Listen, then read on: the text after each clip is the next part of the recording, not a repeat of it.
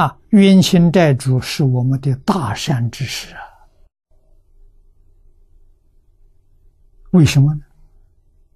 没有他，我们怎么知道自己那种怨恨断掉了？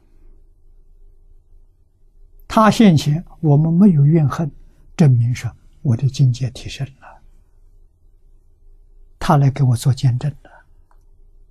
这个人是回报我的人，侮辱我的人，陷害我的人，我对他一丝毫怨恨都没有了，证明说。我的功夫成就了，他来考验了。如果我对他生起怨恨，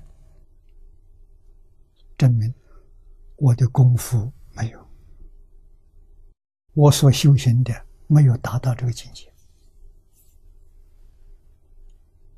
啊，他常常出现，常常来考我，真的丝毫怨恨没有了，还感恩。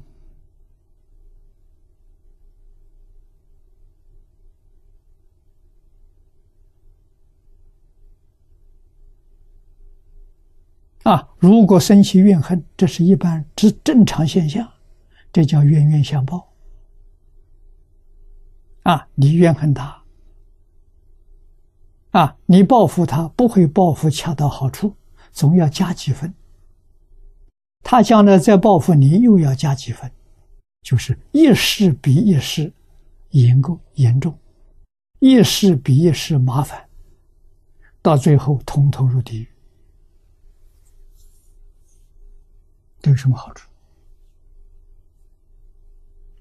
啊，不知道是一体，不知道是假的，